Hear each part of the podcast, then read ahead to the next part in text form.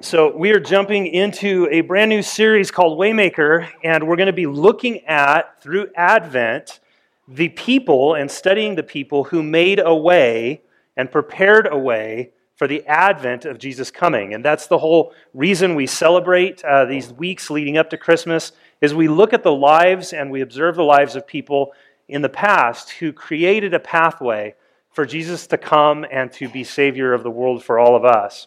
So, as we jump into that, today we're talking about the prophets as the candle was lit for the prophets. We'll be looking at Isaiah chapter 43. And I just want to start off by talking a little bit about who a prophet is and what a prophet's function was uh, during the time of Jesus and before, to help us kind of understand and wrap our minds around a little bit about what's going on during this Advent season. So, typically, you had two spiritual kind of leaders, roughly, in large camps uh, that led Israel. One were priests and one were prophets. And those were kind of the two groups that led Israel and were part of um, the spiritual nature of their uh, um, experience and relationship with God. And so priests would do something individual to the, for the nation, and they would um, work on behalf of the people to God.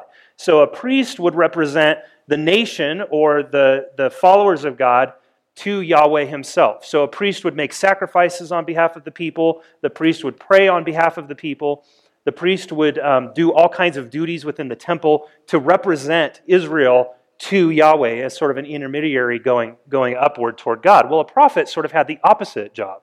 A prophet's responsibility was to come and to actually speak to the people on behalf of God. So they would receive a message, and that message was to come from Yahweh and was to be communicated to his people. And a lot of times it was around um, sin and conviction of sin that, that you as a nation are doing these things and you need to come back into right relationship with God. It was also a message of hope that God still loves you, He's looking out for you. Even in the midst of your difficulties and your problems and your challenges, God is on your side.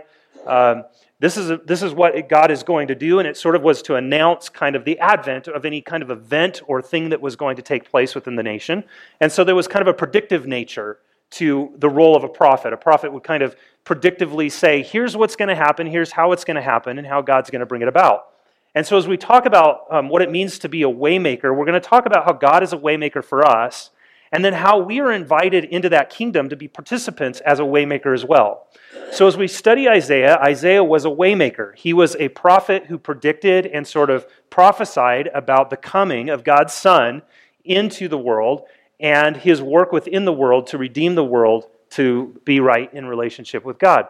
And so, as we jump into Isaiah chapter 43, I want you to mark that difference between what a prophet and a priest is, but also to understand that it's a prophet's job to create an avenue for God to do his good work. And so, when we jump into Isaiah chapter 43, we find in verse 16 that God is about to say something. And why is God going to say something through a prophet? Because that's what prophets do.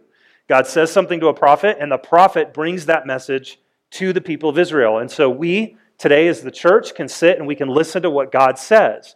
Because his message never changes, although the context in which it is brought does change. So, this is what the Lord says, Isaiah writes, and it's no surprise. He's a prophet. He's telling us what God says. But once he says that it is the Lord who brings this message, he, he wants to identify who this God is based upon his past activity.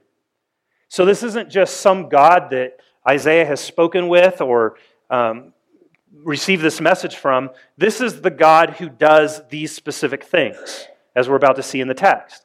So he says, This is what the Lord says. And then he pauses and he says, It's this God who said it. It's he who made a way. So God is the waymaker through the sea, a path through the mighty waters. And we just sort of sang that, didn't we? That he splits the sea and allows us to go through.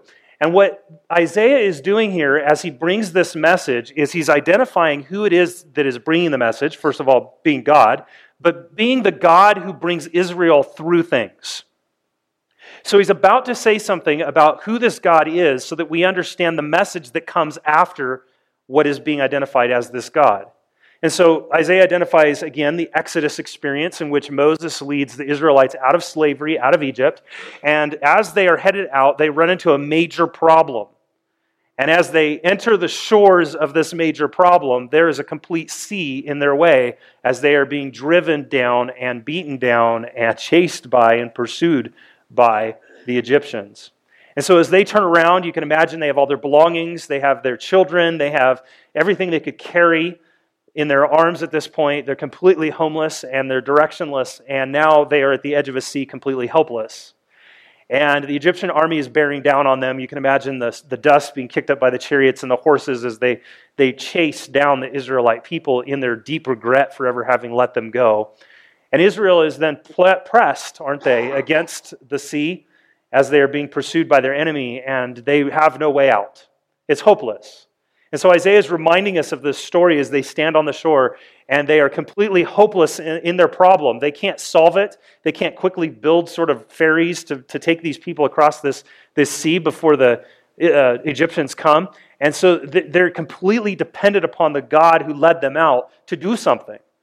And the amazing part about God is he actually doesn't remove the challenge. Isn't that interesting?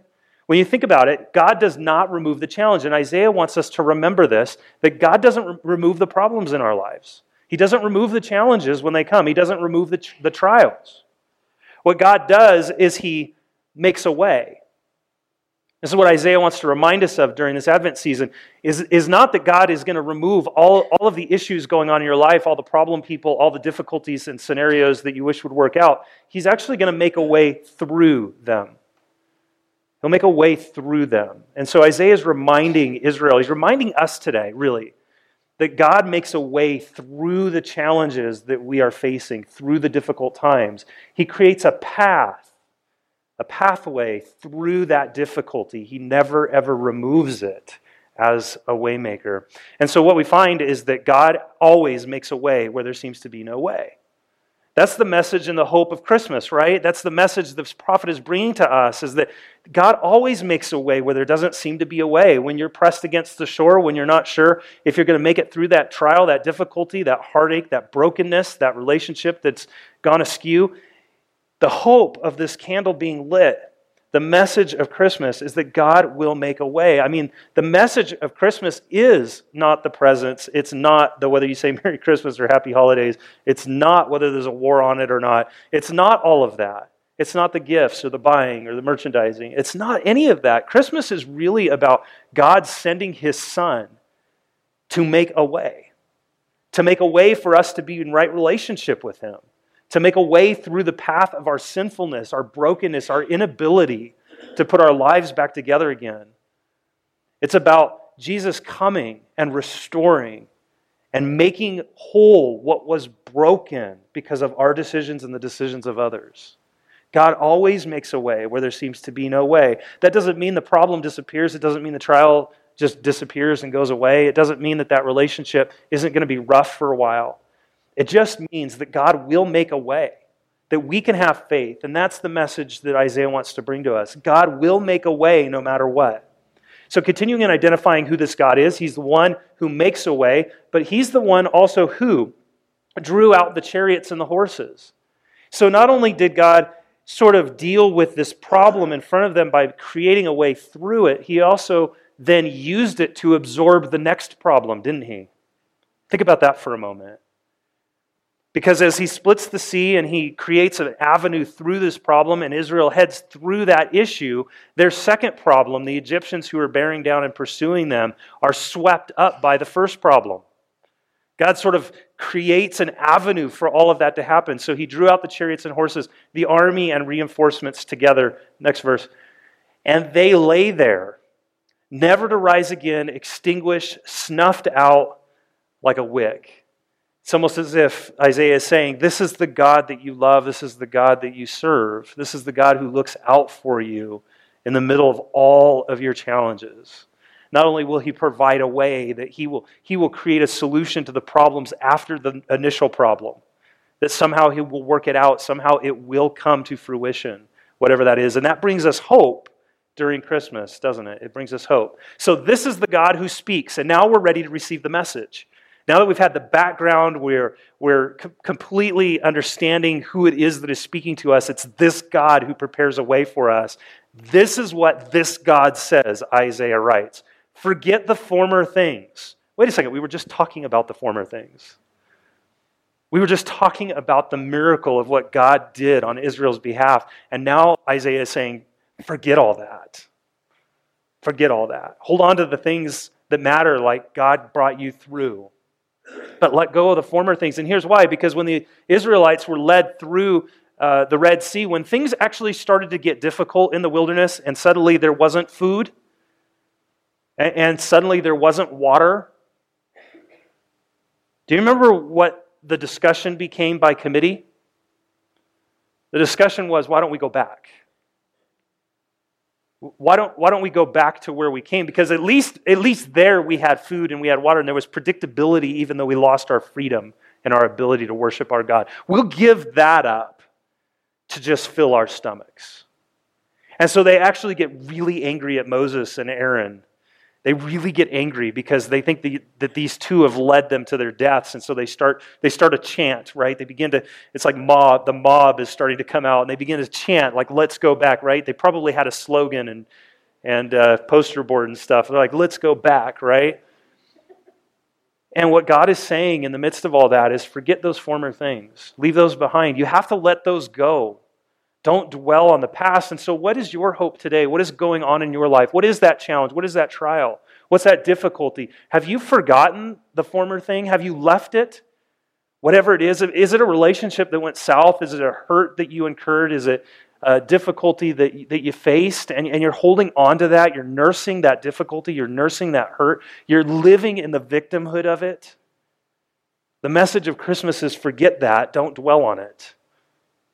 Maybe you're having a hard time getting over the guilt of decisions that you made and the regret that you carry with you in your life. Maybe you're thinking back to those things and you're still maybe even suffering some of the consequences of the decisions that you made, the fallout that, beca- that became of it. That your life is still trying to get collected in the middle of it all. The good news is what Isaiah would say to us this Advent season is forget that former thing. Don't dwell on the past. Don't dwell on it. While it's wonderful and it's amazing that God did this wonderful thing for Israel, there's something else that's going to happen. He's about to declare that, and we'll see that in the message. Forget the former thing, do not dwell on the past. So we must let go of the past to live as a waymaker in the present. And we're going to turn the corner here, and we're understanding that God makes a way, and then He uses us to make a way for other people. That you and I, when we follow God, when we become lovers of Jesus, we actually are called to be waymakers in the lives of other people.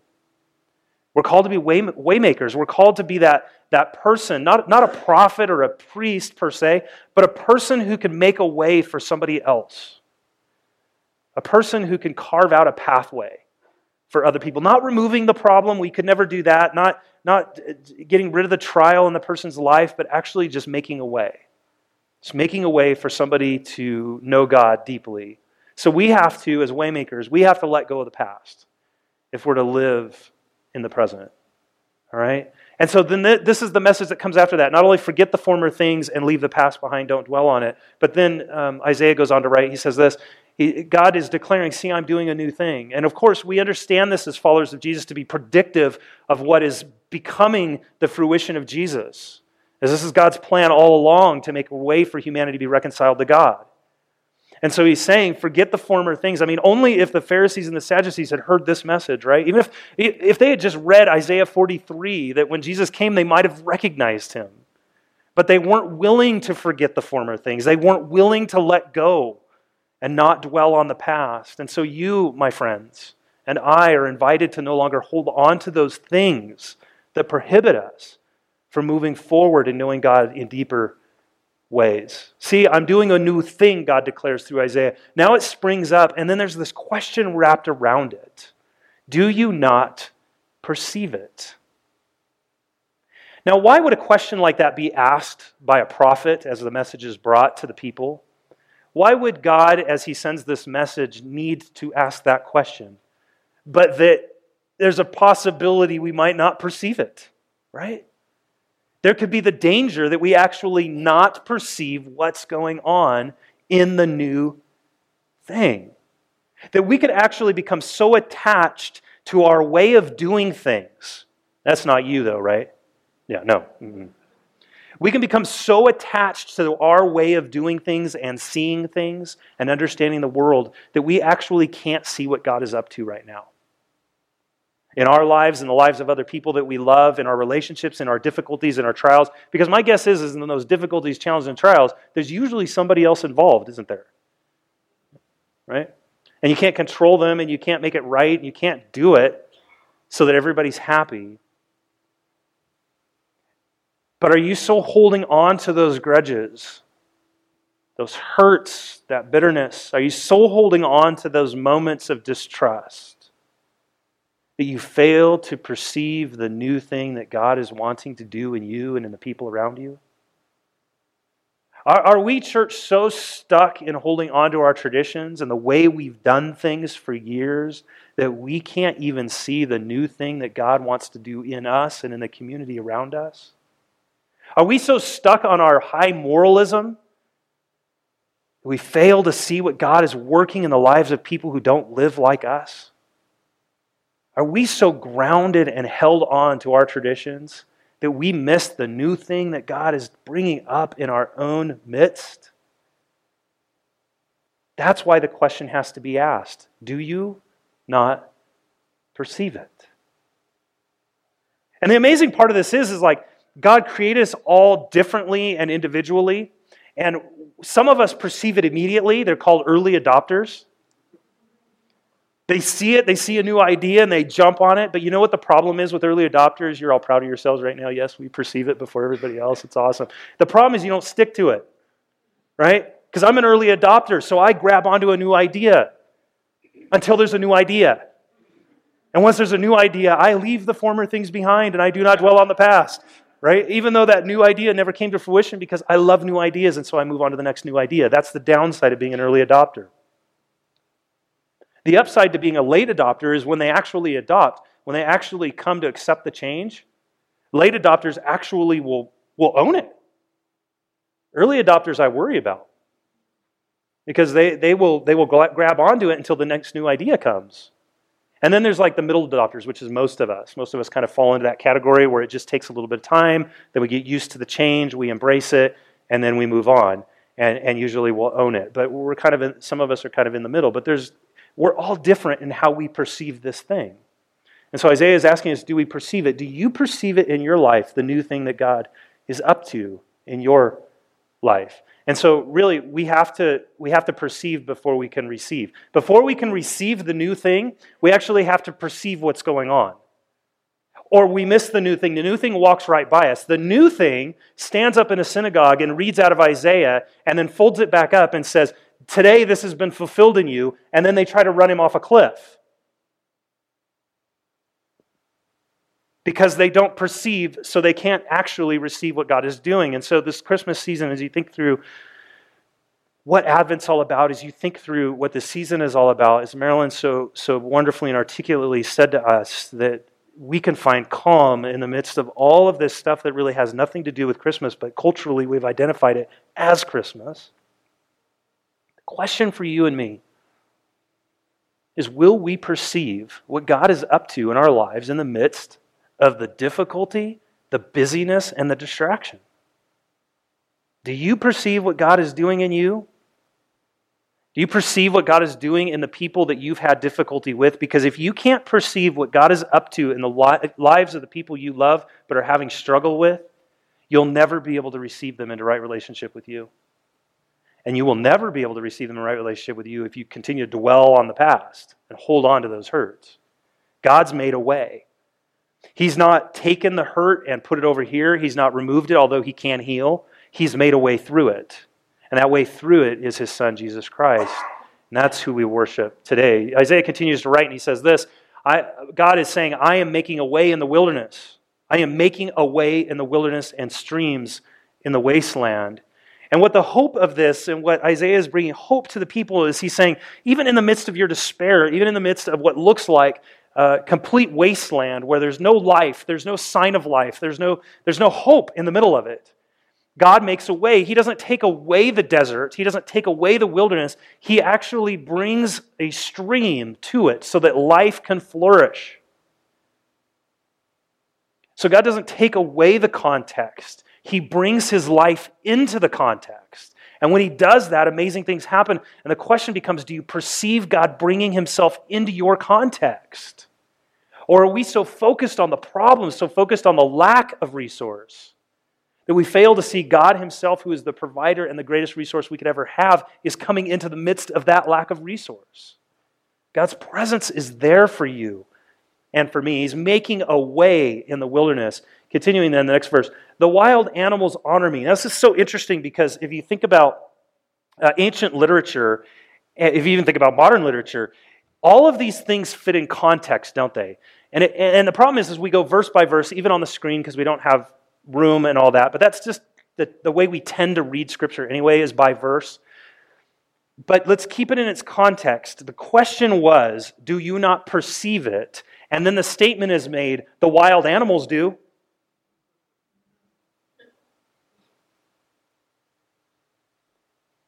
So, God's creation, humanity, who have all of the faculties given to them and the giftedness that's been given to them, and the sense of self awareness and ability to communicate, and a sense of selfhood, which, which animals don't have, are missing the new thing but those who just operate on base instinct, the wild animals, they actually see it. This is an ancient insult. Are you picking it up? Are you feeling insulted yet? Is what Isaiah is saying.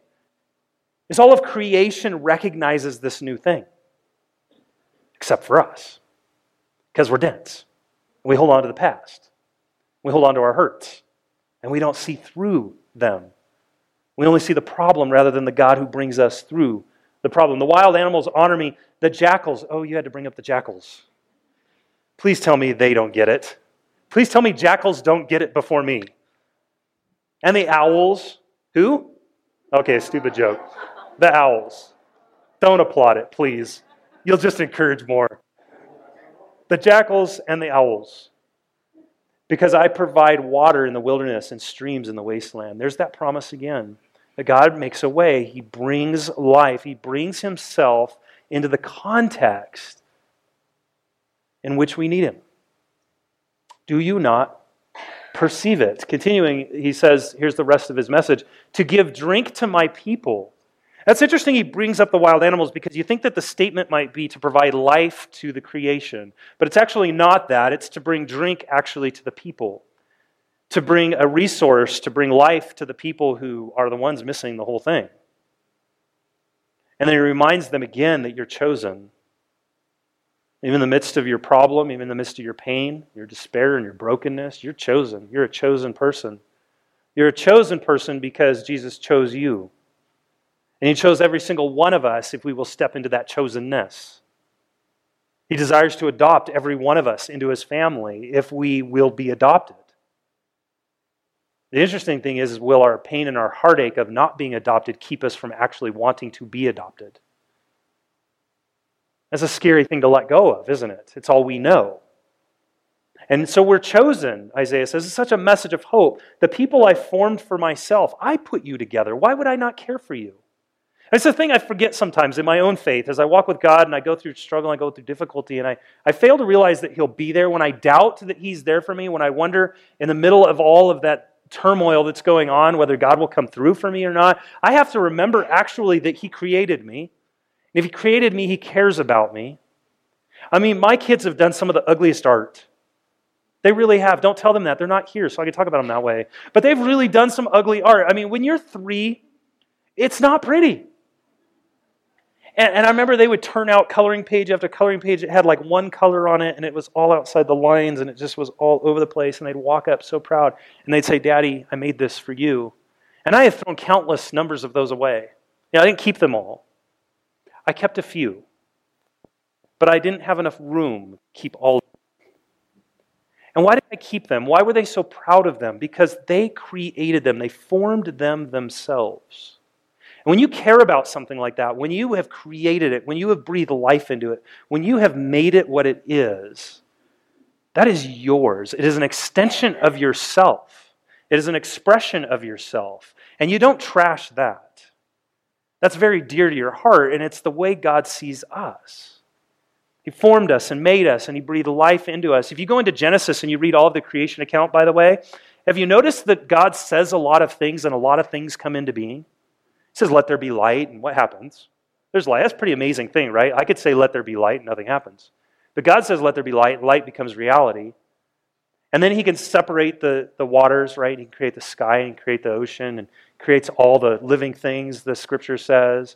But you know what's really interesting? Have you ever noticed this in Genesis? That God, when he forms humanity, it is the only time he gets his hands dirty. Do you notice that?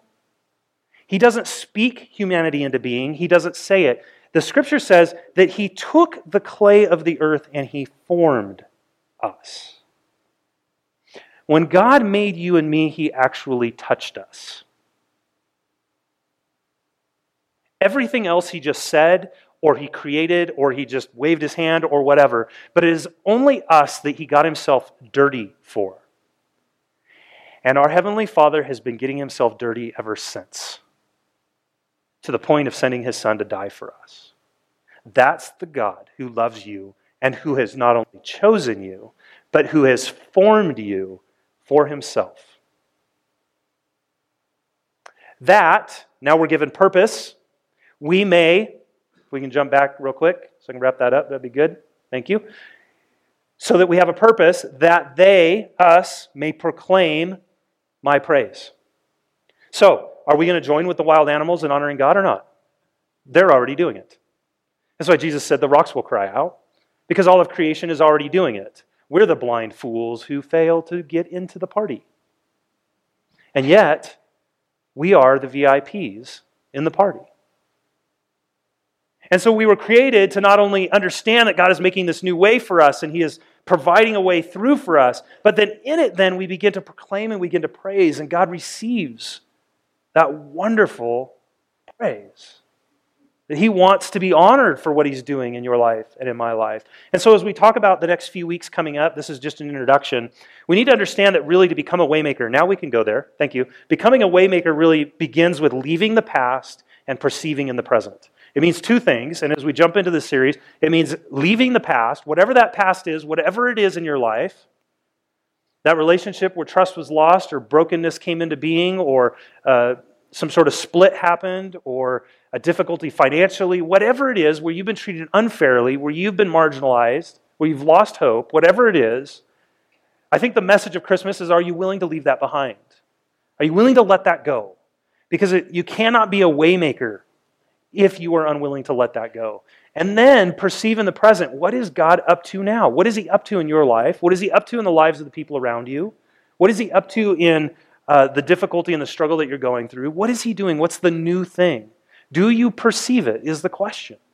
Do you perceive it? And so here's the question that we'll sort of be jumping into and working through for the next few weeks, and it's this How can you be a waymaker this Christmas season? How can you be a waymaker in the life of somebody else?